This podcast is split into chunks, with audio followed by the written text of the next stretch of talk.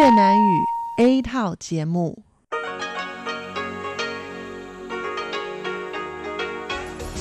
Đây là Đài Phát thanh Quốc tế Đài Loan RTI.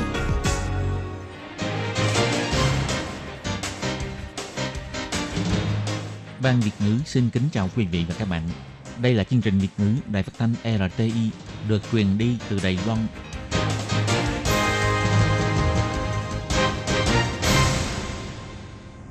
Các bạn thân mến, Hải Ly xin chào các bạn. Hôm nay thứ Bảy, ngày 31 tháng 10 năm 2020, tức ngày 15 tháng 9 âm lịch năm canh tí. Hoan nghênh các bạn đến với chương trình phát thanh của Ban Việt ngữ, Đài phát thanh quốc tế Đài Loan RTI với các nội dung như sau. Mở đầu là bản tin thời sự Đài Loan, bài chuyên đề. Tiếp theo là các chuyên mục tiếng Hoa cho mỗi ngày, cộng đồng người Việt tại Đài Loan và sau cùng là chuyên mục Thế hệ trẻ Đài Loan. Để mở đầu cho chương trình, trước hết, Hải Ly xin mời các bạn theo dõi nội dung các tin tóm lược của bản tin thời sự Đài Loan hôm nay. Hôm nay Đài Loan có thêm một ca COVID-19 nhiễm mới từ nước ngoài. Theo CNN, Đài Loan 200 ngày không có ca nhiễm COVID-19 nội địa, phòng dịch thành công nhờ phản ứng nhanh. Chỉ cần có xuất hiện ca nhiễm bệnh trong nước, lễ đón chào năm mới của thành phố Đài Bắc sẽ phải đeo khẩu trang. Có 15 ca trở lên sẽ tổ chức theo hình thức trực tuyến. Thủ tướng Tô Trinh Dương thay mặt chính phủ Đài Loan bày tỏ lời xin lỗi đối với gia quyến của nữ sinh người nước ngoài bị sát hại. Vụ kiện tập thể đối với phân xưởng cracking dầu nhẹ số 6 tại Vân Lâm bị bác đơn vì khó chứng minh mối quan hệ nhân quả. Ông Trần Thời Trung gửi bài viết cho tờ báo của nước Áo, kêu gọi WHO chấp thuận Đài Loan gia nhập tổ chức này. Các bạn thân mến, và bây giờ Hải Ly xin mời các bạn đến với nội dung chi tiết của bản tin thời sự Đài Loan hôm nay. Ngày 31 tháng 10, Trung tâm Chỉ đạo và Phòng chống dịch bệnh Trung ương tuyên bố Đài Loan có thêm một ca nhiễm COVID-19 tăng mới từ nước ngoài, là một người đàn ông Đài Loan hơn 60 tuổi, tức ca bệnh số 556 vào tháng 2 năm nay tới Ấn Độ làm việc ngày 28 tháng 10 vừa rồi về nước. Theo Trung tâm Chỉ đạo và Phòng chống dịch bệnh Trung ương cho biết, vào ngày 24 tháng 10, người này xuất hiện triệu chứng khó thở, bị ho và sốt, chưa từng đi khám bệnh tại Ấn Độ. Khi nhập cảnh, người này đã chủ động thông báo về triệu chứng của bản thân. Sau khi được nhân viên tại sân bay lấy mẫu để xét nghiệm, đã được bố trí đưa tới bệnh viện. Tới ngày 30 tháng 10 xác định bị nhiễm bệnh, hiện đang được cách ly và điều trị tại bệnh viện. Theo Trung tâm Chỉ đạo và Phòng chống dịch bệnh Trung ương chỉ ra, trong quá trình đi máy bay, bệnh nhân này đều có áp dụng biện pháp phòng ngừa thích hợp. Có 8 người đi cùng chuyến bay ngồi ở hai hàng ghế phía trước và phía sau bệnh nhân này được xếp vào đối tượng phải tự cách ly tại nhà. Ngoài ra có 11 nhân viên tổ bay không áp dụng biện pháp phòng ngừa đặc biệt cũng được xếp vào đối tượng phải tự cách ly tại nhà. Theo thống kê của Trung tâm Chỉ đạo và Phòng chống dịch bệnh Trung ương, tính đến thời điểm này tại Đài Loan đã có tổng cộng 101.944 trường hợp thông báo liên quan đến COVID-19. Trong đó có 100.402 trường hợp đã được loại trừ khả năng nhiễm bệnh, 550 ca ghi nhận bị nhiễm bệnh, trong đó bao gồm 436 ca lây nhiễm từ nước ngoài, 55 ca lây nhiễm trong nước, 36 ca trên tàu hải quân của hạm đội Tuân Mụ và một ca không rõ nguồn lây nhiễm. Ngoài ra, ca bệnh số 530 được xóa khỏi danh sách nhiễm bệnh. Trong số những ca bị nhiễm bệnh có 7 người tử vong, 515 người đã hoàn thành cách ly, hiện vẫn còn 33 người đang nằm viện điều trị. Trong lúc nhiều quốc gia trên thế giới đang phải đương đầu với đợt bùng phát dịch COVID-19 lần thứ hai, thì Đài Loan trong 200 ngày liên tiếp không xuất hiện ca lây nhiễm trong nước, đạt thành tích phòng chống dịch bệnh đáng tự hào với thế giới. Mạng tin tức truyền hình cáp của Mỹ CNA Mạng tin tức truyền hình cáp của Mỹ CNN có đăng tin ca ngợi Đài Loan sở dĩ làm được như vậy là nhờ nhanh chóng xử lý ứng phó dịch bệnh. Theo bài viết chỉ ra, lần gần nhất Đài Loan thông báo có ca nhiễm bệnh trong nước là vào ngày 12 tháng 4 năm nay. Đài Loan với 23 triệu dân, tới nay chỉ có 55 ca nhiễm COVID-19 trong cộng đồng, có 7 người tử vong. Tính đến thời điểm này có tổng số 554 ca nhiễm. Theo số liệu thống kê của trường đại học John Hopkins Mỹ, tính đến ngày 30 tháng 10, toàn cầu đã có trên 45 triệu ca nhiễm COVID-19, trong đó có trên 1,1 triệu người tử vong. Trong tuần vừa rồi, Mỹ cũng lập kỷ lục về số ca nhiễm mới trong một ngày với 88.000 ca. Pháp và Đức cũng đều khởi động biện pháp phong tỏa mới. Theo tin bài cũng nhấn mạnh, từ khi dịch COVID-19 bùng phát tới nay, Đài Loan chưa hề phải thực hiện biện pháp phong tỏa nghiêm ngặt, cũng không giống như Trung Quốc vì phòng dịch mà hạn chế chặt chẽ sự tự do của người dân. Phương pháp phòng chống dịch bệnh của Đài Loan chủ yếu chú trọng vào tốc độ. Ngay từ ngày 31 tháng 12 năm ngoái, Đài Loan đã bắt đầu áp dụng quy định xét nghiệm virus đối với du khách nhập cảnh Đài Loan. Khi đó, bệnh viêm phổi do virus corona mới chỉ là lời đồn, các tin tức liên quan vẫn còn rất có hạn. Và cho đến khi Đài Loan xuất hiện ca bệnh đầu tiên vào ngày 21 tháng 1 năm nay, ngay lập tức Đài Loan đã thực hiện lệnh cấm nhập cảnh đối với mọi du khách đến từ Vũ Hán, đồng thời thực hiện quy định xét nghiệm bắt buộc đối với tất cả du khách nhập cảnh từ các khu vực khác thuộc Trung Quốc cũng như từ Hồng Kông và Macau. Tất cả những biện pháp nêu trên đã được Đài Loan áp dụng vào thời điểm trước ngày 23 tháng 1 năm nay, tức thời điểm Vũ Hán thực hiện lệnh phong tỏa thành phố.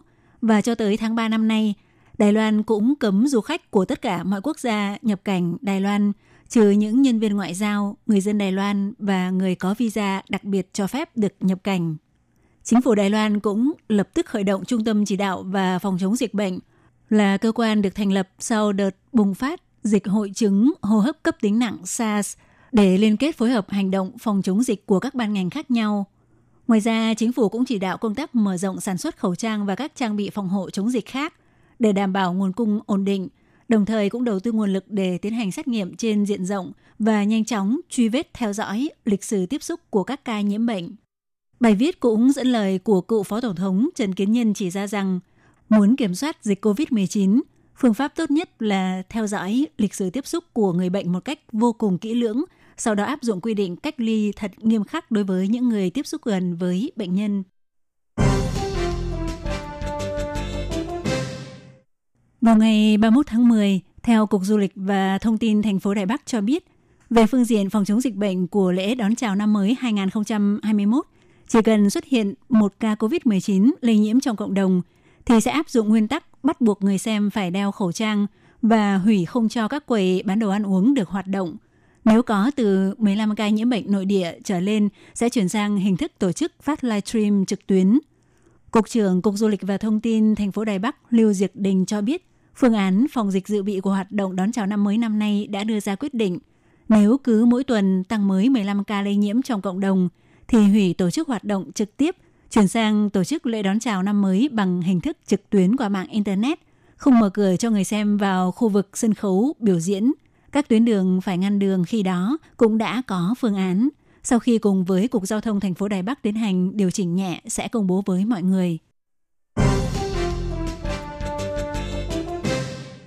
Mới đây vừa xảy ra vụ án một nữ sinh người Malaysia đang theo học trường Đại học Tráng Rúng tại Đài Nam bị sát hại.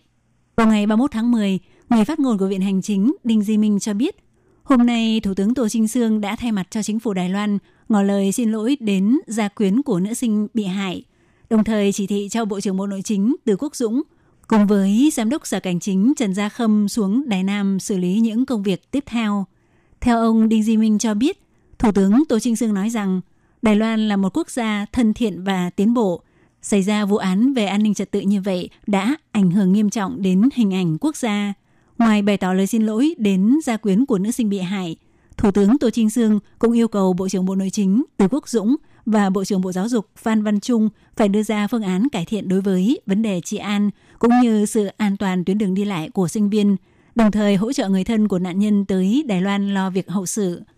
Vào tối ngày 28 tháng 10, trên đường đi từ trường học về ký túc xá, khi đi băng qua lối đi phía dưới cây cầu đường sắt Sa Luân, nữ sinh họ Trung người Malaysia bị một người đàn ông họ Lương không quen biết dùng dây thừng thít cổ rồi kéo lên xe hơi. Nạn nhân sau khi bị chết đã bị vứt xác trên núi ở khu vực A Liên, thành phố Cao Hùng. Nghi phạm đã bị cảnh sát bắt giữ. Ngày 31 tháng 10, tòa án địa phương Kiều Đầu đã ký quyết định tạm giam. Người mẹ của hai anh em họ Lâm là người dân ở xã Mạch Liêu, huyện Vân Lâm qua đời do bị ung thư. Vào năm 2018, hai anh em họ Lâm đã đâm đơn khởi kiện dân sự để kiện phân xưởng cracking dầu nhẹ số 6 thuộc tập đoàn Formosa tại Vân Lâm. Sau đó, vào năm 2019, Quỹ hỗ trợ pháp lý đã thành lập phương án hỗ trợ pháp lý cho nạn nhân bị ô nhiễm bởi phân xưởng cracking dầu nhẹ số 6 và thành lập đoàn luật sư để hỗ trợ. Đồng thời đã gộp thêm 40 trường hợp của những người dân khác thuộc huyện Vân Lâm bị mắc các bệnh về đường hô hấp để khởi kiện dân sự tập thể yêu cầu bồi thường. Về phần khởi kiện của hai anh em nhà họ Lâm, vào ngày 17 tháng 9, Tòa án địa phương Vân Lâm đã tuyên bố kết thúc phiên tòa tranh tụng và tuyên bố bác bỏ yêu cầu của hai anh em nhà họ Lâm cũng như yêu cầu của 40 nguyên đơn còn lại. Theo người phát ngôn của tòa án, Vương Thiệu Minh cho biết, theo hồ sơ bệnh án của người mẹ, hai anh em nhà họ Lâm sau khi bị mắc ung thư phổi, không có đủ các số liệu về y tế đủ để chứng minh chất ô nhiễm không khí do phân xưởng cracking dầu nhẹ số 6 phát thải và bệnh ung thư phổi của người mẹ gia đình họ Lâm là có mối liên quan có tính xác định hợp lý về mặt y học. Tòa án cũng đã nỗ lực điều tra hết sức, vẫn khó có thể xác định được sự tồn tại mối quan hệ nhân quả. Do vậy, bác đơn theo luật. Sau khi tòa án tuyên bố bác đơn, các đoàn thể về bảo vệ môi trường khu vực Vân Lâm Trương Hóa đã tới trụ sở tòa án địa phương Vân Lâm dơ biểu ngữ bày tỏ kháng nghị. Theo luật sư Chiêm Thuận Quý thuộc đoàn luật sư hỗ trợ pháp lý cho nạn nhân của sự kiện ô nhiễm phân xưởng cracking dầu nhẹ số 6 chỉ ra rằng khi chưa mời các chuyên gia học giả tới tòa giải thích mà thẩm phán đã tuyên bố kết thúc phiên tòa tranh tụng, đồng thời bác đơn của người bị hại khiến mọi người khó có thể chấp nhận sau khi nhận được quyết định phán quyết sẽ kháng cáo đối với lý do đưa ra phán quyết.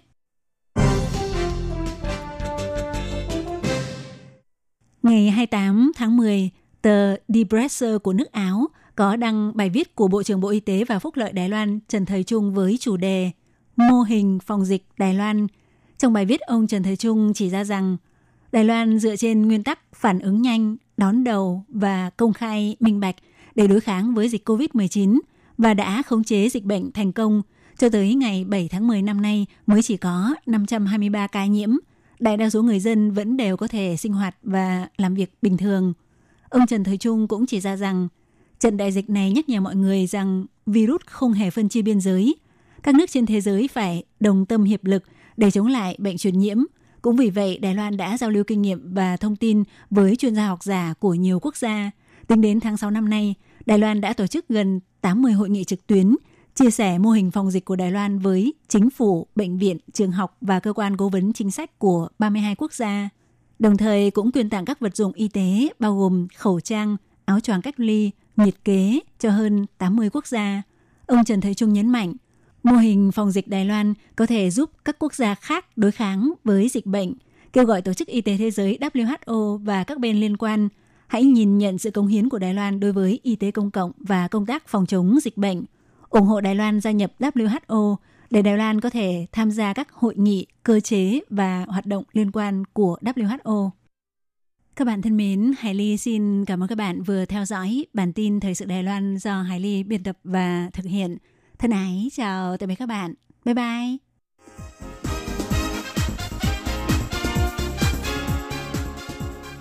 Các bạn thân mến, Đài RTI đang tiến hành cuộc thăm dò ý kiến thính giả năm 2020. Các bạn có thể điền phiếu thăm dò trên trang web của Đài RTI hoặc là cầm bút và giấy viết ngay đáp án và gửi đến cho ban Việt ngữ là sẽ có cơ hội nhận được quà tặng. Câu thứ nhất, bạn thường nghe chương trình RTI bằng cách nào? A trang web, B. Radio, C. Ứng dụng app, D. Khác. Xin chú thích. Câu thứ hai, bạn thích nhất là chương trình nào của ban Việt ngữ Đài RTI? Nhiều nhất có thể viết 3 đáp án. Câu thứ ba, bạn sẽ cho bao nhiêu sao cho chương trình của ban Việt ngữ Đài RTI? Từ 1 tới 5 sao. Câu thứ tư, kiến nghị của bạn đối với chương trình ban Việt ngữ Đài RTI sau khi viết xong, xin các bạn vui lòng gửi đáp án đến hộp thư đài RTI.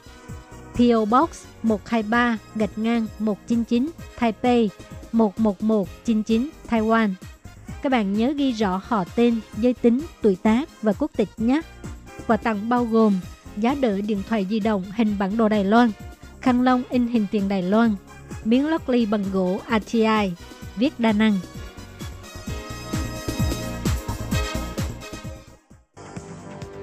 Đây là đài phát thanh quốc tế Đài Loan RTI, truyền thanh từ Đài Loan.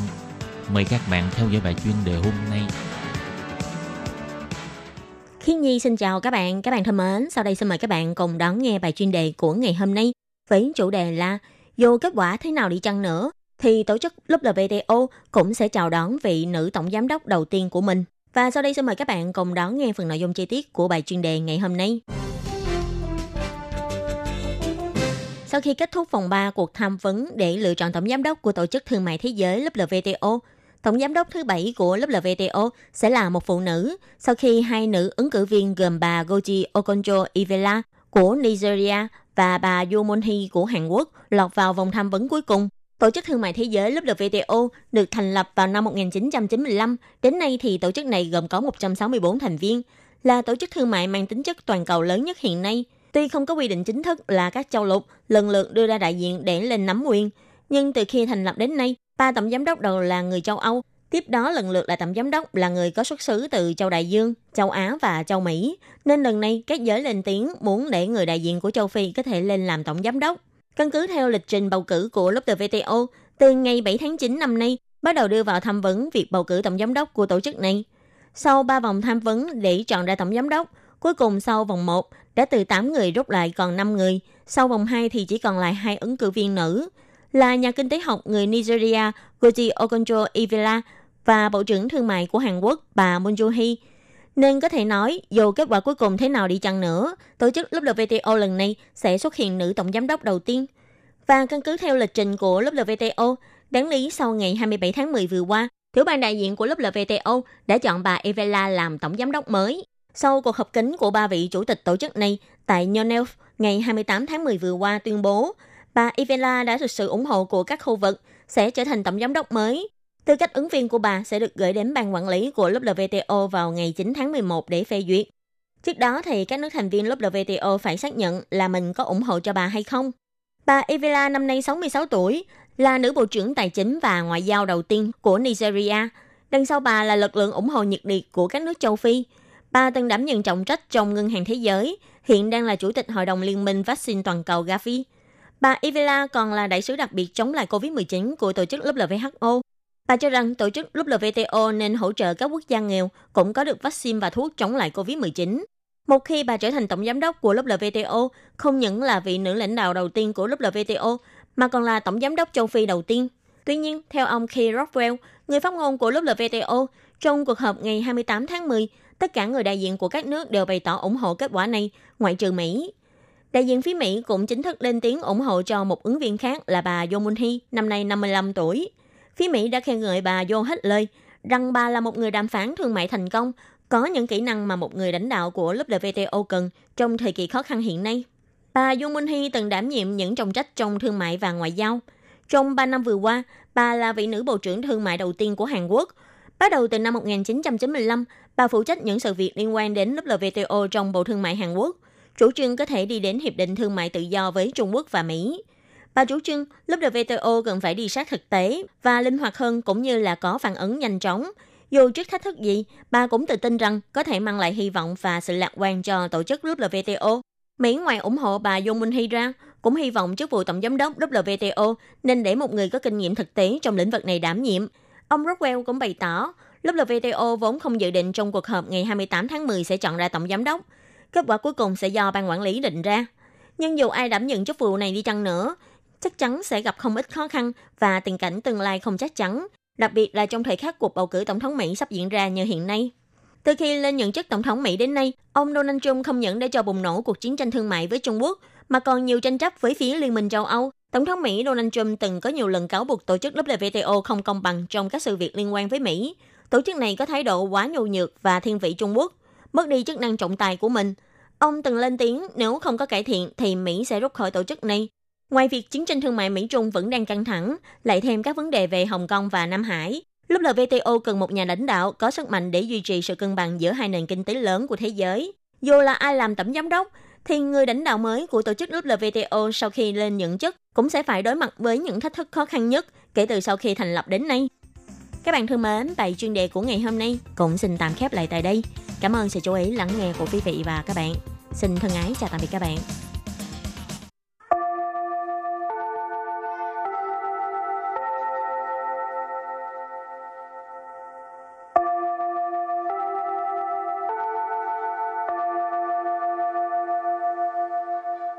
Xin mời quý vị và các bạn đến với chuyên mục Tiếng Hoa cho mỗi ngày do Lệ Phương và Thúy Anh cùng thực hiện.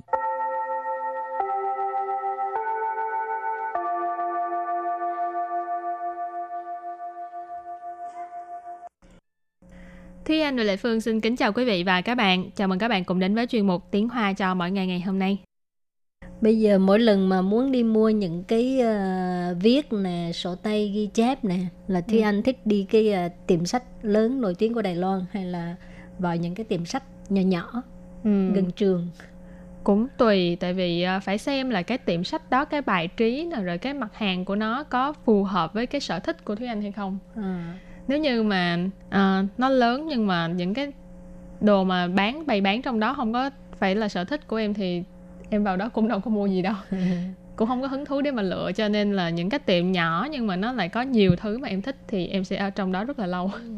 nếu như mà lệ phương chị muốn mua cái cái viết hay là cái gì đó ừ. thì um, mua những chỗ mà ở bên nhà gần cạnh nhà ừ. có còn nếu mà muốn đi dạo cái này cái nọ thì sẽ đi một cái uh, cái tiệm sách rất là lớn rất là ừ. nổi tiếng tại Đài Loan rồi có thể đi từ từ từ từ ngắm ừ. thực ra chỉ là để ngắm thôi chứ ừ. mua hay không là cũng Tùy. chưa biết nữa ừ. nói chung là nếu như mình gấp á mình cần mua để mà cần mua văn phòng phẩm để mà làm một việc gì đó ngay thì mình vào là mua thôi à. còn nếu như mà không có ý định mua thì cứ cứ đi từ từ giàu cho đã luôn hả rồi hôm nay mình học bài với chủ đề là văn phòng phẩm. À. và từ đầu tiên chúng ta phải học đó là cửa hàng văn phòng phẩm là gì? Quần chu điện Quần chu điện Quần chu điện Quần chu điện Cửa hàng văn phòng phẩm. Rồi từ tiếp theo. Nguyên tử bì Nguyên tử bì Nguyên tử bì Yến dư bị tức là bút bi. Rồi từ kế tiếp đó là bút chì. Chén bì. Chén bì. Chén bì. Chén bì. Bút chì. Bì chì bẩn. Bì chì bẩn. Bì chì bẩn. Bì chì bẩn tức là uh, sổ tay ghi chép. Ừ. Và từ cuối cùng. Ly khở bái. Ly khở bái. Ly khở bái Ly khở bái Tức là bút xóa Nhưng mà ở đây thì chắc các bạn có nhiều bạn sẽ nghe qua cái từ đó là ly khở tay uh-huh. Ly khở tay là cái dạng bút xóa kéo uh-huh. ừ.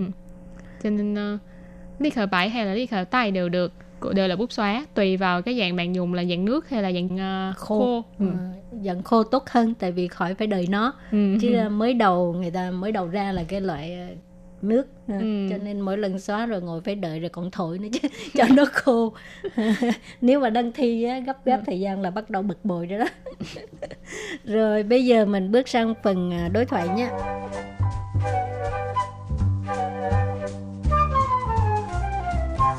Và mẫu đối thoại của ngày hôm nay như sau. 这附近哪里有文具店？你想要买什么？ 一些简单的文具，比如圆珠笔、铅笔、笔记本、立可白等。那你在便利商店买就可以了，因为文具店太远了。cái đoạn hội thoại này rất là đơn giản nói chung là nó là những cái từ mà hồi nãy mình đã học và xong rồi liệt kê nó ra ừ. thành một cái câu là mình muốn mua cái gì vậy thôi câu đầu tiên của đoạn hội thoại đó là 这附近哪里有文具店？ 这附近哪里有文具店？这附近哪里有文具店？这附近哪里有文具店？Câu này là một câu hỏi rất là đơn giản. Ở gần đây chỗ nào có cửa hàng văn phòng phẩm? Chơ là ở đây, chỗ này. Phu jin là gần đây, cho nên chơ phu jin ý chỉ là ở gần khu vực này, xung quanh khu vực này. Nã lì là chỗ nào. Dụ là có. Vấn truy tiện là cửa hàng văn phòng phẩm. Ừ, rồi câu thứ hai là 你想要买什么？你想要买什么？你想要买什么 có nghĩa là bạn muốn mua cái gì ní nì có nghĩa là bạn想要 là muốn máy 什么 mải là mua 什么 là cái gì máy 什么 mua cái gì 一些简单的文具，比如圆珠笔、铅笔、笔记本、立可白等。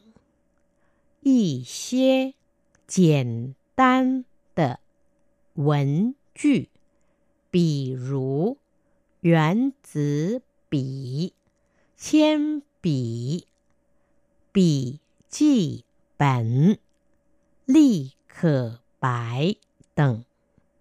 一些简单的文具giải thích vế này trước vế này nghĩa là một số văn phòng phẩm đơn giản ít些 một số 简单 là đơn giản vấn具là văn phòng phẩm rồi ví dụ là ví dụ như là rồi bắt đầu liệt kê những cái từ mà hồi nãy mình học Yuan sư bị, chiên bị, bị chi bệnh, ly khờ bại Tức là những cái uh, bút bi, bút chì, sổ tay ghi chép và bút xóa Cuối cùng là tận, ở đây là vân vân ừ. Rồi và câu cuối cùng 那你在便利商店买就可以了，因为文具店太远了。那你在便利商店买就可以了，因为文具店太远了。那你就在便利商店买就可以了， 因为文具店太远了。Câu này có nghĩa là thế chỉ bằng mua ở cửa hàng tiện lợi là được rồi, bởi vì cái cửa hàng văn phòng phẩm xa quá. Nà tức là thế thì, vậy thì. Biên lý商店 có nghĩa là cửa hàng tiện lợi. Mại tức là mua. Chưa khởi là, là được rồi. In vậy, tại vì ha, còn à, Quấn truy tiền tức là cửa hàng văn phòng phẩm. Thay duyện là xa quá. cho nên uh, nếu như mình cần gấp, cần ngay thì uh, chúng ta hãy uh, mua ở những cái nơi mà tiện lợi hơn, chẳng hạn như cửa hàng vật, cửa hàng tiện lợi. Ừ, ừ. Chứ không nhất thiết là phải chạy đến uh, cửa hàng văn phòng phẩm để mà mua. Ừ, cửa hàng tiện lợi đúng là tiện lợi ghê. Ừ. Cái gì cũng có hết trơn. Nhưng mà giá cả thì có hơi chênh lệch. À. Ừ. Rồi và trước khi chấm dứt bài học hôm nay, xin mời các bạn ôn tập lại nhé.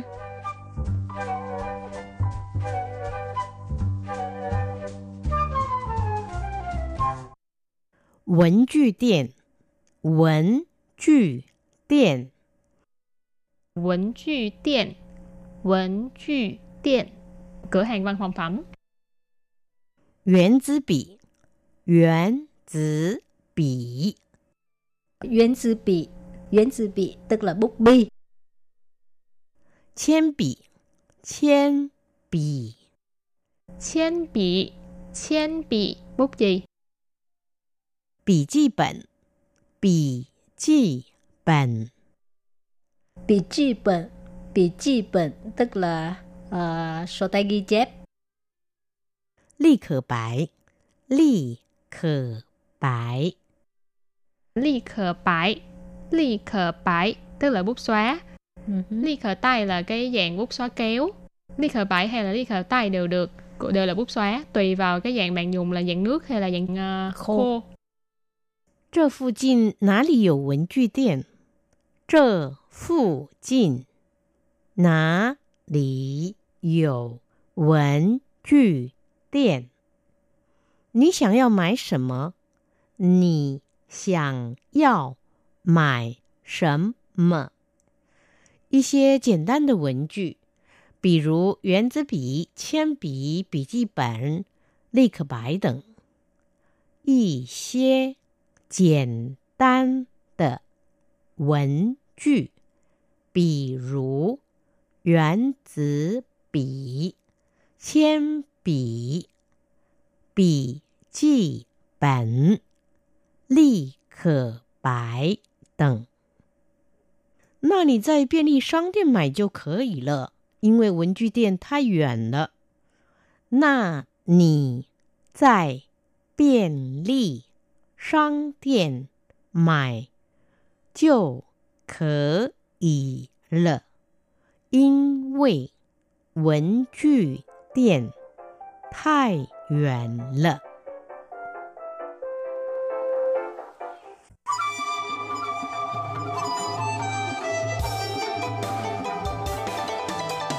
无限的爱向全世界传开。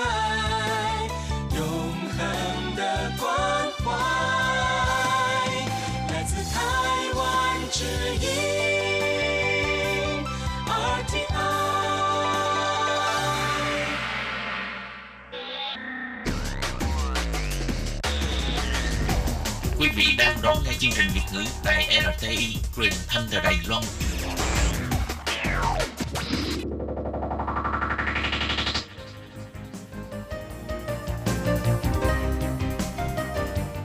Chào mừng các bạn đến với chuyên mục Cộng đồng người Việt tại Đài Loan do Tú Kim và Hải Ly cùng thực hiện.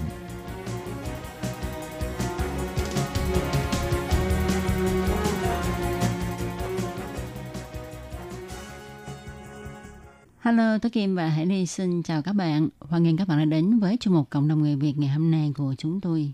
Ừ, thì uh, trong chuyên mục hôm nay Hải Ly và Tố Kim xin mời các bạn tiếp tục uh, theo dõi cuộc trò chuyện của chúng tôi với bạn Đinh Phương Ngân là một di dân mới người Việt hiện đang sinh sống tại khu vực nội hồ thành phố Đài Bắc để nghe Phương Ngân chia sẻ về việc là khi làm hướng dẫn viên với một cái sự đam mê thì ngoài ra mình cần phải uh, học hỏi trau dồi kinh nghiệm như thế nào để mình có thể làm tốt công việc này. Vậy sau đây mời các bạn tiếp tục theo dõi cuộc trò chuyện của chúng tôi nhé. Thật ra thì tôi Kim thấy hiện tại à, những cái người mà làm hướng dẫn viên du lịch á, thì bây giờ thì như Ngân nói là cả như là không có tour để mà dẫn thất nghiệp rồi ha thì ừ. à, ngoài ngoài cái việc là mình à, tham gia những lớp học để mà nâng cao cái kiến thức thì à, cũng tham gia những cái tour đi chơi ha để vâng. mình có thể tìm hiểu thêm biết vâng. tận tường thêm những cái nơi đó cho dù những cái nơi đó đôi khi mình đã dẫn khách đi qua rồi dạ vâng. Ừ. vâng đúng rồi đấy chị. Ờ, và thật ra khi mà mình dẫn khách đi chơi hay là với cái việc mà mình ngồi đằng sau để làm khách du lịch là hai trải nghiệm hoàn toàn khác nhau. Đó và em cảm thấy rằng là khi mà mình uh, được làm khách du lịch thì cũng là một trong những cái cách vừa là đi chơi nhưng đồng thời cũng là đi học. Ừ. mình ở dưới để mình cảm nhận xem là Ờ, người hướng dẫn viên đấy đấy họ làm như thế thì khách ở phía dưới thì họ sẽ uh, cảm nhận như thế nào? Uh, từ đó thì ngoài cái việc học hỏi thêm nhưng đồng thời cũng là rút kinh nghiệm cho chính bản thân mình. Cho nên là cái cái thời gian này là, là cái thời gian tranh thủ mình đi du lịch nhưng đồng thời cũng là cái thời gian mà mình gọi là quay đầu nhìn lại. Rồi từ họ mà mình sẽ thấy rằng là mình sẽ có những cái sai sót gì mà mình sau này có lẽ là mình sẽ cần phải uh, rút kinh nghiệm. Nhưng mà đồng thời thì mình cũng bổ sung thêm cái kiến thức của mình nhưng mà ngân ơi à, mình hỏi chút xíu nha. À, bây giờ là dạng ngân là đi du lịch ở trong nước ở đài loan. Dạ. À, thì người ta nói là cỏ lùi á. Vâng. à, thì mà đi như vậy á đa số những cái người hướng dẫn viên trên xe họ ít có giới thiệu về những cái nơi mình đến hơn. Ngân có gặp không những cái trường hợp này không ạ? Ừ, dạ không ạ. À, với hai tour mà em đi đấy là tour đi Bành Hồ và tour đi Nghi Lan thì em thấy rằng là um, tại vì thật ra đảo Bành Hồ thì là ở ở ở không à, phải là Đài Loan mà à, cho nên là vâng đảo ngoài khơi. Thế thành ra cho nên là thật ra mình những cái thông tin về ngoài đảo thì hầu như là mình cũng không có nắm được nhiều ngoài những cái tin tức thời sự ở trên TV. Đấy, cho nên là họ vẫn rất là nhiệt tình giới thiệu về những cái khu vực đấy và nghe xong thì cũng cảm thấy rất là thú vị. Ừ, vậy thì uh, trong cái uh, kinh nghiệm làm hướng dẫn viên du lịch dẫn các cái đoàn Việt Nam của Ngân ấy thông thường là uh, Ngân thấy là khách du lịch Việt Nam ấy thì người ta thường có ham tìm hiểu không? Và thường thì người ta sẽ đặt cho mình câu hỏi về những cái phương diện nào? Có đấy chị nhiều lắm ạ. Vâng và đặc biệt là bây giờ thì thật ra khách Việt Nam mình đi du lịch rất là nhiều. Thế cho nên là những cái thông tin mà họ biết thực sự thì nhiều lắm và và um, đôi khi là có khi họ còn tìm hiểu trước ở nhà rồi. Ừ. thế xong sau này sang bên này thì là, là nghe mình gọi là giới thiệu thêm thôi. Đó hoặc là có những khách mà thật ra bản thân họ biết rất nhiều đó vâng. Và cho nên là trong mỗi một cái đoàn tour như thế thì uh, chúng em chỉ dám nói là chia sẻ thông tin đó. Và sau khi sau mỗi cái đoàn tour ấy, thì em em đều nghĩ rằng là ngoài cái việc mà mình chia sẻ thông tin đối với lại khách du lịch thì cũng có những đoàn mà chính khách du lịch cũng là người cung cấp thêm thông tin cho em để em biết thêm nhiều thông tin về Đài Loan hơn. Đấy và vâng. Thế vậy mình đã gặp cái tình huống khi nào mà khách hỏi ấy, như vừa rồi Ngân nói là cố gắng là trả lời được là tốt nhất. Nhưng mà đôi khi nó không phải lúc nào cũng cũng là như vậy. Thì đã tình huống nào mà Ngân gặp phải cái câu hỏi là mình không giải đáp ngay được không? Và nếu mà có thì mình phải giải quyết cái tình huống đó như thế nào? Ờ, cũng em cũng nhớ mang máng là hình như là cũng có cũng có khi khách hỏi em uh, một vài vấn đề gì đấy mà em không phải ngay lập tức mà mình trả lời được. Thường nó sẽ có hai cái hình thức để mình trả lời. Một là mình sẽ um, trả lời cái câu hỏi đấy theo một cách gọi là ờ, không thẳng vào trung tâm. Ừ. mà mình sẽ trả lời Trả xung lời quanh chung chung. chung chung trả lời xung quanh cái vấn đề đấy. Ừ. đó. Thế à, hoặc là cái thứ hai đấy là có thể là mình mình sẽ thật sự là mình cũng phải xin lỗi họ thế là mình bảo là mình sẽ ừ, tìm hiểu lại một chút xong sau đó là mình sẽ trả lời sau. Thế xong sau đó thì bắt đầu là mình sẽ lúc cái rảnh hoặc là về khách sạn chẳng hạn thế bắt đầu mình mới lại à, search thông tin rồi sau đấy thì mình trả lời người ta. Vâng sau khi mà giải quyết xong cái việc đấy rồi nên là nên là bây giờ em không nhớ là có câu hỏi gì mà em không trả lời được. Vậy thì à, theo ngân ha khách du lịch Việt Nam sang Đài Loan á, thì họ thường quan tâm về cái vấn đề gì nhất? Ngoài những cái nơi mà họ vui chơi thì về dân sinh ờ, về vấn đề xã hội Đài Loan con người Đài Loan cũng như là cộng đồng người Việt của mình. Em nghĩ chắc là về cuộc sống con người. Ừ, vâng rồi ừ, chế độ phúc lợi xã hội. Có lẽ là mọi người vẫn nghe thấy rằng là ờ, Đài Loan là một trong những cái nơi mà cái chế độ phúc lợi ờ, y tế rất là tốt ở trên thế giới. Cho nên là cũng có nhiều người họ cũng muốn tìm hiểu thêm à, rồi là cuộc sống con người ở Đài Loan. Thì à, thật ra thì báo chí thì ở bên Việt Nam mình thì à, có lẽ là chia sẻ nhiều những cái thông tin khác hơn là cái việc mà chia sẻ con người Đài Loan thế nào thế nào thế nào. Đấy thế thì họ thường hay hỏi như vậy. Thế thì những cái đấy thì uh, em sẽ dùng cái những cái gì mà mình nhìn thấy trong suốt 8 năm ở Đài Loan để em chia sẻ với lại tất cả mọi người. Ừ. Theo Ngân thì uh, uh, thời gian mà Ngân sống ở Đài Loan 8 năm á, có đủ để Ngân hiểu hết về con người đất nước Đài Loan không ạ? Ừm, em nghĩ chắc là chưa hết đâu Ừ. vâng chưa hết đâu nhưng mà ừm, em nghĩ là cũng không có vấn đề gì lắm cả vâng trước mắt thì em cảm thấy rất là ờ, hài lòng vâng rất là hài lòng rất là quý mến người Đài Loan Ừ. vâng, có lẽ là em đều gặp được những người tốt Ừm, tuần rồi thì Ngân có chia sẻ ha là ờ, Ngân rất thích cái nghề hướng dẫn viên này cho nên ờ, mỗi buổi sáng thức dậy không phải ờ, vì cái đồng hồ reo báo thức mà vì ước mơ của mình vậy thì ờ, Tố Kim muốn thắc mắc là lúc đó cái ước mơ đó nó sẽ báo thức Ngân bằng cái hình thức nào ạ? Ừm, mỗi một buổi sáng thức Ừ. dậy tỉnh dậy thế là bắt đầu cảm thấy ôi mình bắt đầu lại được làm việc rồi Ờ, nhất là khi Vâng. dẫn đoàn hay là dạ vâng. Giống như kiểu mình ờ, ờ, mình không phải là dẫn khách du lịch mà là mình dẫn người nhà mình ấy chị. Người mình đi Ừ, chơi á. ừ, ừ, vâng ừ, đấy. ừ, ừ, cho nên ừ. là ui lại được đi chơi rồi Hải Ly nghĩ rằng là là Tố Kim hỏi kiểu như là hơi hơi, hơi khó một chút, có nghĩa là không dùng được vào báo thức thì làm sao mà dậy được đó, kiểu như vậy đó. Nhưng mà à, Hải Hải Ly nghĩ rằng là đây là một cái cái trạng thái ờ, nói về cái cảm xúc. Khi mà mình làm cái công việc mà mình muốn làm thì mình sẽ không quá khó phải phải dậy vào mỗi buổi sáng tức là Vâng, ngủ nướng này, ạ. lăn đi lăn lại xong rồi tắt chuông đồng hồ đi xong lát nữa nó lại kêu lại vẫn cứ lăn lăn tiếp vẫn ngủ tiếp xong Mà mãi chị- không dậy được đúng không rồi muốn chị. dậy đúng không? Mà mà chị biết là mỗi một lần lên đoàn thì đa phần là chúng em chỉ có thể một một ngày chỉ ngủ khoảng chừng độ 4 đến 5 tiếng đồng hồ thôi thời gian còn lại thì làm sẽ phải dẫn đoàn này à, rồi thậm chí là khi mà đưa khách về đến khách sạn xong thì mình sẽ để cho khách một chút thời gian để ờ, tắm rửa chẳng hạn. Sau sau đấy thì là sẽ đưa khách đi chợ đêm này à, đoàn nào vui trẻ thì có khi là còn nhậu nhẹt cùng với khách này vâng ở Việt Nam mình thì hay có kiểu là gọi liên hoan chia tay đấy chị. Đấy à, tất nhiên là em thì em không có uống được bia rượu gì cả nhưng mà em giỏi hô hào đấy thế là ờ, có khi đến tận một hai giờ sáng chẳng đấy là chuyện hết sức bình thường. Xong đến ngày hôm sau 6 giờ sáu rưỡi lại dậy và bắt đầu cái công việc của mình. Ngày hôm sau lên xe thì khách còn có thể ngủ ở trên xe chứ hướng dẫn viên thì làm sao mà ngủ được. Đấy thế rồi sau khi đến buổi trưa khách uh, nghỉ trưa ở trên xe thì mình lại phải xuống để mình nói chuyện với bác tài trong những cái đoạn đường dài. Bởi vì lái xe ở trên đường cao tốc và trong lại còn buổi trưa mà lại còn đoạn đường dài nữa thì rất là dễ buồn ngủ thế cho nên là mình phải ở bên cạnh nói chuyện với bác để cho cho vui. Rồi, rồi thế xong sau đấy lại khi mà khách dậy tỉnh dậy thì bắt đầu lại công việc của mình cho đến tận đêm khuya.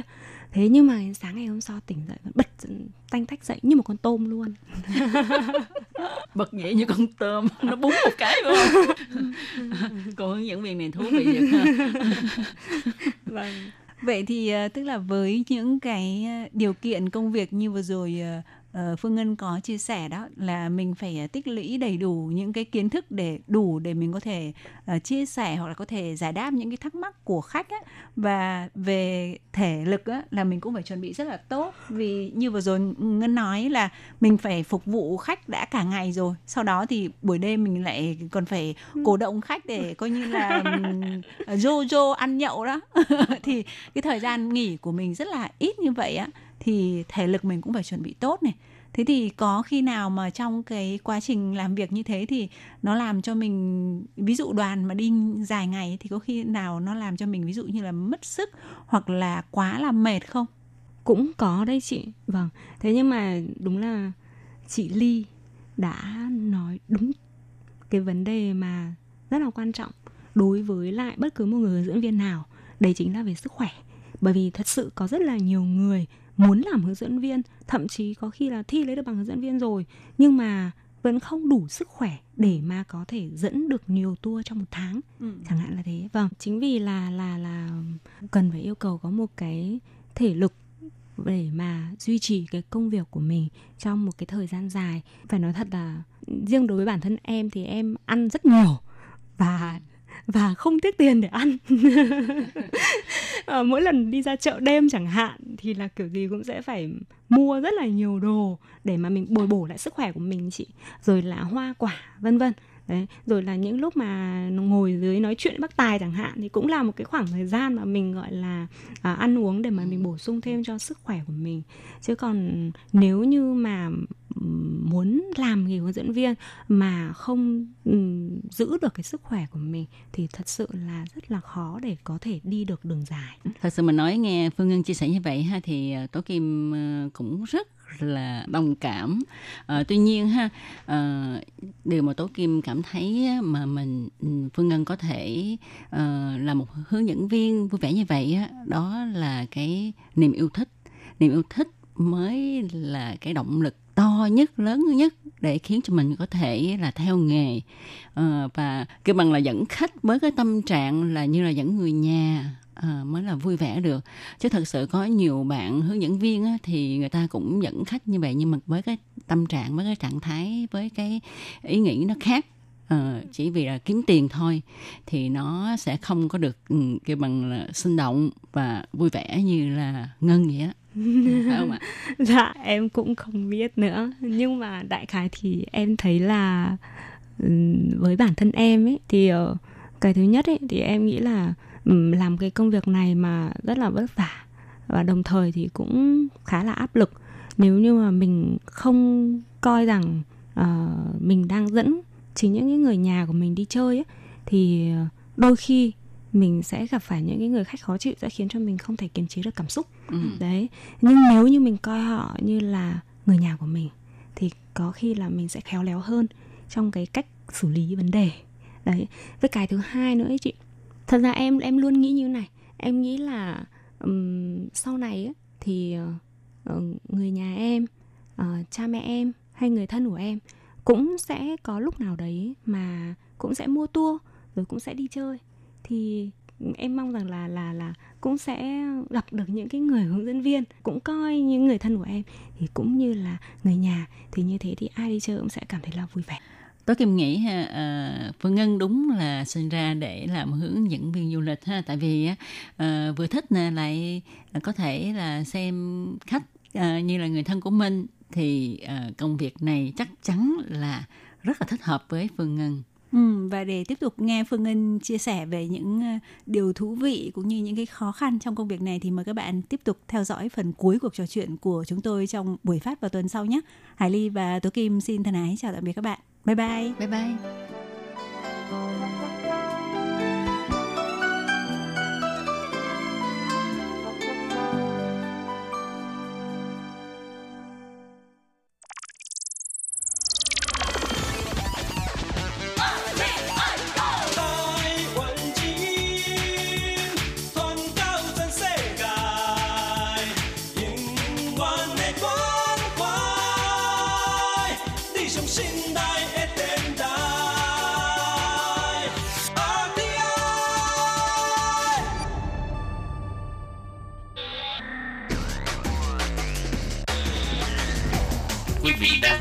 Chương trình Việt ngữ tại RTI truyền thanh từ Đài Loan.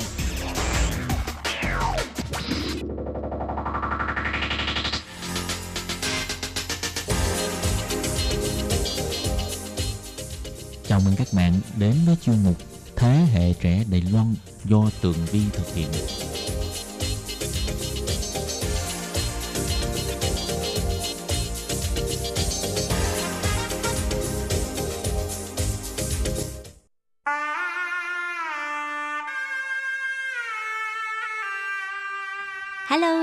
Chào quý vị và các bạn. Chào mừng trở lại với chuyên mục Thế hệ trẻ Đài Loan.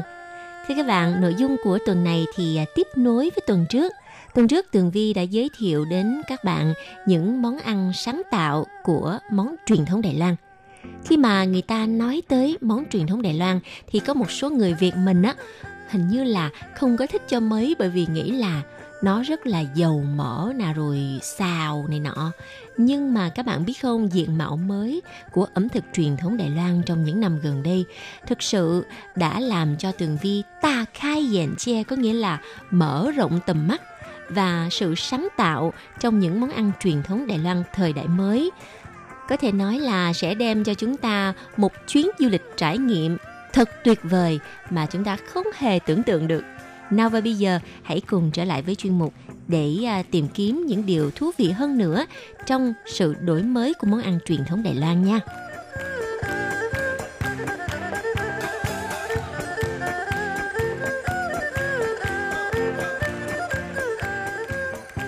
Thưa các bạn, như tuần trước Tường Vi đã từng giới thiệu, cảnh sắc thiên nhiên hùng vĩ và hương vị tình người nồng nàn ấm áp và sự hiếu khách của người Đài Loan, đó chính là đặc sản của hòn đảo này. Nhưng còn một cái yếu tố không thể nào bỏ qua đó chính là ẩm thực mỹ vị đặc trưng của đảo Đài Loan. Thực ra thì à, đảo Đài Loan là một vùng đất rất là hiếu khách và người ta làm thế nào để trở thành một chủ nhà tốt chu đáo thì thực sự cũng khiến cho rất nhiều các đầu bếp của Đài Loan phải đau đầu. Bởi vì từ um, những dân tộc như là người Mân Nam, rồi người khách gia, rồi người dân tộc nguyên trú ở Đài Loan, rồi bây giờ là nhóm người di dân mới Đông Nam Á của mình hoặc là những người ở các nước châu Âu, vân vân. Thì những yếu tố văn hóa phong phú này đã khiến cho ẩm thực Đài Loan như là một loại văn hóa lai, đa dạng. Ở đây người ta chú trọng ăn ngon, ăn no mà còn phải ăn một cách tinh tế nữa. Có lẽ những ai đã nghe chuyên mục tuần trước thì à, chắc chắn cũng đã biết tới danh tiếng của nhà hàng Sinh Dining. Đây là nhà hàng tọa lạc trên tầng 85 của tòa cao ốc 101 tầng. Thì à, đây là một trong những nhà hàng cao nhất thế giới nha các bạn. Sau khi nhà hàng này hợp tác với một nhà nghiên cứu văn hóa ẩm thực Anh Từ Trọng để à, ra mắt thực đơn mang chủ đề Around the Island là du lịch vòng quanh đảo thì đã mang lại những trải nghiệm thật là thú vị giúp cho thực khách có thể thưởng thức món ăn đài tại nhà hàng truyền thống Đài Loan cao cấp và cao nhất thế giới, đưa thực khách đi du lịch Đài Loan ngay trên bàn tiệc. Đồng thời, ở chuyên mục tuần trước, Tường Vi cũng đã giới thiệu với các bạn một cái à, kho dự trữ lương thực hồi à, thời Nhật Bản và bây giờ được trùng tu tái sử dụng, rồi quy hoạch trở thành siêu thị nông phẩm mang tên là Number One Food Theater. Ở lầu 2 thì được thiết kế thành một cái không gian thưởng thức ẩm thực, một nhà hàng truyền thống sáng tạo. Nhà hàng này á, tọa lạc ở ờ, khu ờ, văn hóa sáng tạo Tùng Sơn ở thành phố Đài Bắc. Khi mà tới đây thì các bạn sẽ ờ, vừa trải nghiệm được ẩm thực ngon mà vừa có thể tìm hiểu thêm về lịch sử của Đài Loan. Các bạn biết không, nhà kho lương thực số 1 là ngôi nhà cũ nằm trong quận Tùng Sơn, Sông San, à, thuộc thành phố Đài Bắc, được xây từ thời cuối Thế chiến thứ hai. Á. Nơi đây á, đầu tiên là được quy hoạch làm kho dự trữ lương thực quân đội. Nhưng mà khi hoàng công thì chiến tranh kết thúc cho nên nhà kho này bị bỏ hoang từ đó. Nhà kho này á, vốn được xây làm không gian dự trữ lương thực, nên khi trùng tu, tái sử dụng thì hy vọng rằng diện mạo mới của di tích sẽ không đi chệch hướng với mạch lịch sử vốn có của nó. Cho nên anh Từ Trọng cũng đã tham gia vào cái à, chương trình này với vai trò là cố vấn văn hóa. Thì anh quy hoạch thành hai tầng, tầng 1 là siêu thị nông phẩm, tầng 2 là nhà hàng. Rồi khi à, đến với cái nhà hàng này thì khi mà các bạn mở cái thực đơn ra thì chắc chắn sẽ phát hiện sự tinh tế của anh Từ Trọng – anh đã à, thông qua những món ăn để giới thiệu lịch sử ẩm thực Đài Loan, dựa trên uh, sơ lược biên niên sử bắt đầu từ thời Nhật đô hộ Đài Loan á, là từ thời năm 1895 cho tới 1945. Rồi uh, tới thời chính phủ Trung Hoa Dân Quốc, người ta di dời sang Đài Loan là sau năm 45.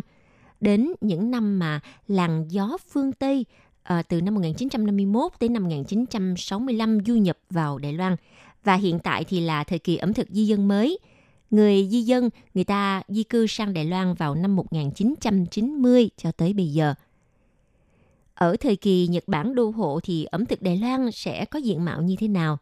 Anh à, Từ Trọng đã giới thiệu món bò hầm rượu vang và cà ri kiểu Nhật. Thực ra các bạn có biết là thói quen mà ăn thịt bò của người Đài Loan là bắt nguồn từ thời Nhật trị hay không?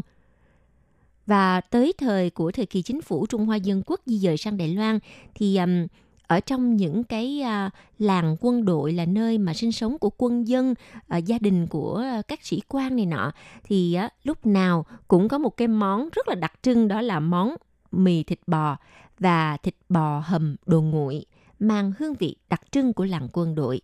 Cho nên là ở trong nhà hàng này chắc chắn là sẽ có món mì bò và món thịt bò hầm đồ nguội. Tiếp theo để giới thiệu với à, thực khách văn hóa Đài Loan trong giai đoạn làn gió văn hóa phương Tây du nhập vào hòn đảo này thì anh đã à, giới thiệu món ăn rất là mê, đó là món đùi vịt nấu mỡ, duck confit. Đây là một món ăn tinh tế và cũng có thể nói là tinh hoa của Pháp. Nó ngụ ý gửi niềm kính trọng đến món ngon kinh điển của một cái nhà hàng tên là Bolero.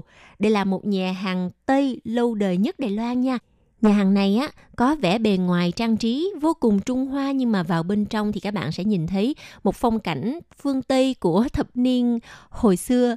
Nói chung là một cái nơi mà thực sự đáng để các bạn lui tới một lần, rất là đặc biệt và nó nằm ở khu vực gần với chợ địch hóa tỷ hoa chia đó.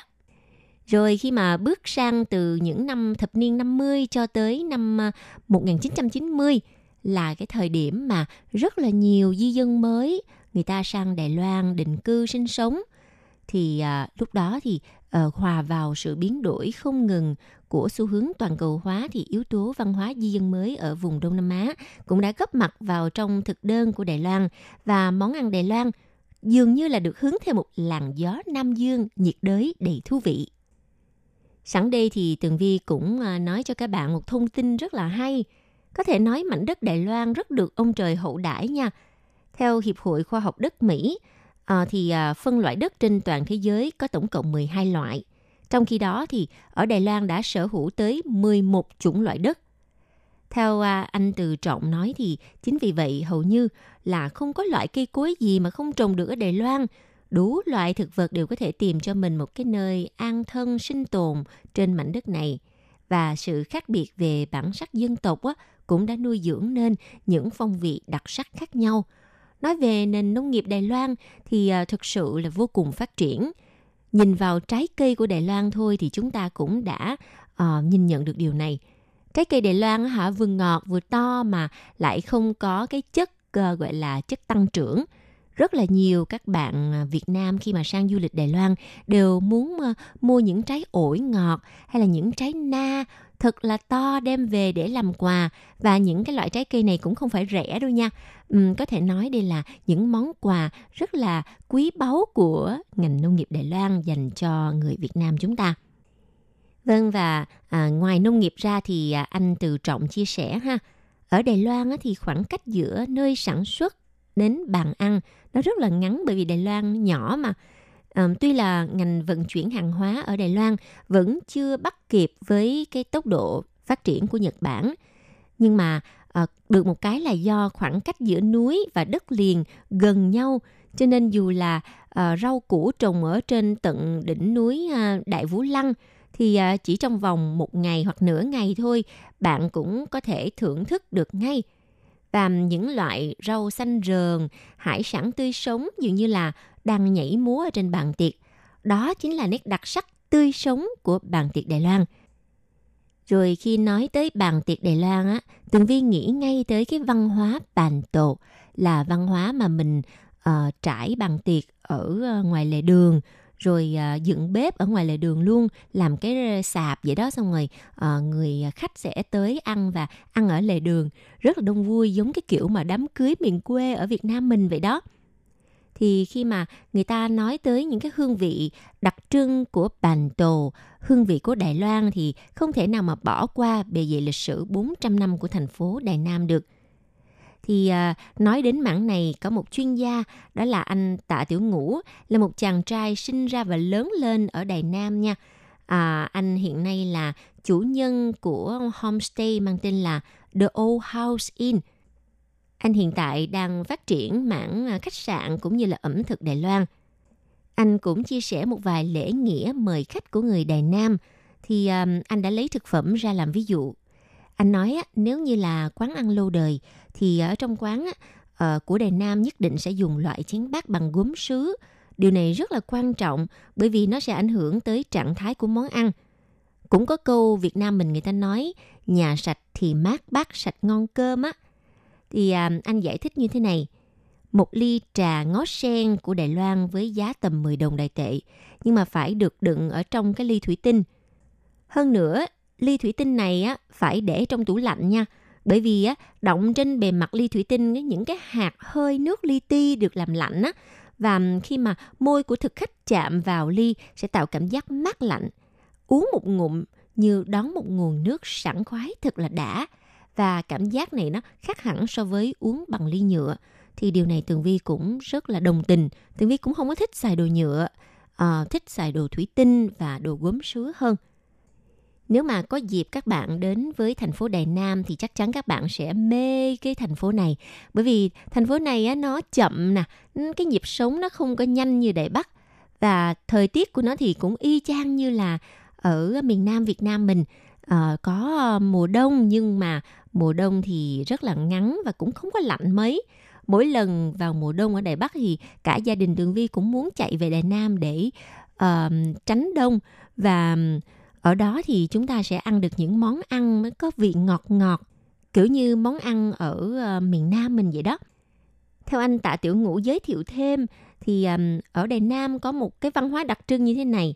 Một số quán ăn người ta sẽ làm theo yêu cầu cho thực khách Ví dụ như người ta bán cái loại cơm thịt kho thì bạn có thể yêu cầu và nhắc chủ quán là à, chủ quán ơi đừng có cho thịt mỡ nhiều quá, à, nước sốt thì ít một chút hay là thịt nạc nhiều một chút ờ, vị nhạt hơn một chút rồi cơm cho nửa chén thôi vân vân đủ thứ mọi yêu cầu nhưng mà các chủ quán ở Đài Nam người ta rất là dễ thương người ta không có bực mình khi mà khách yêu cầu tùm lum tùm la mà người ta vẫn sẽ làm và chiều lòng khách bởi vì theo anh á, những người chủ quán, các uh, quán ăn ở Đài Nam á, người ta cũng rất là kén chọn.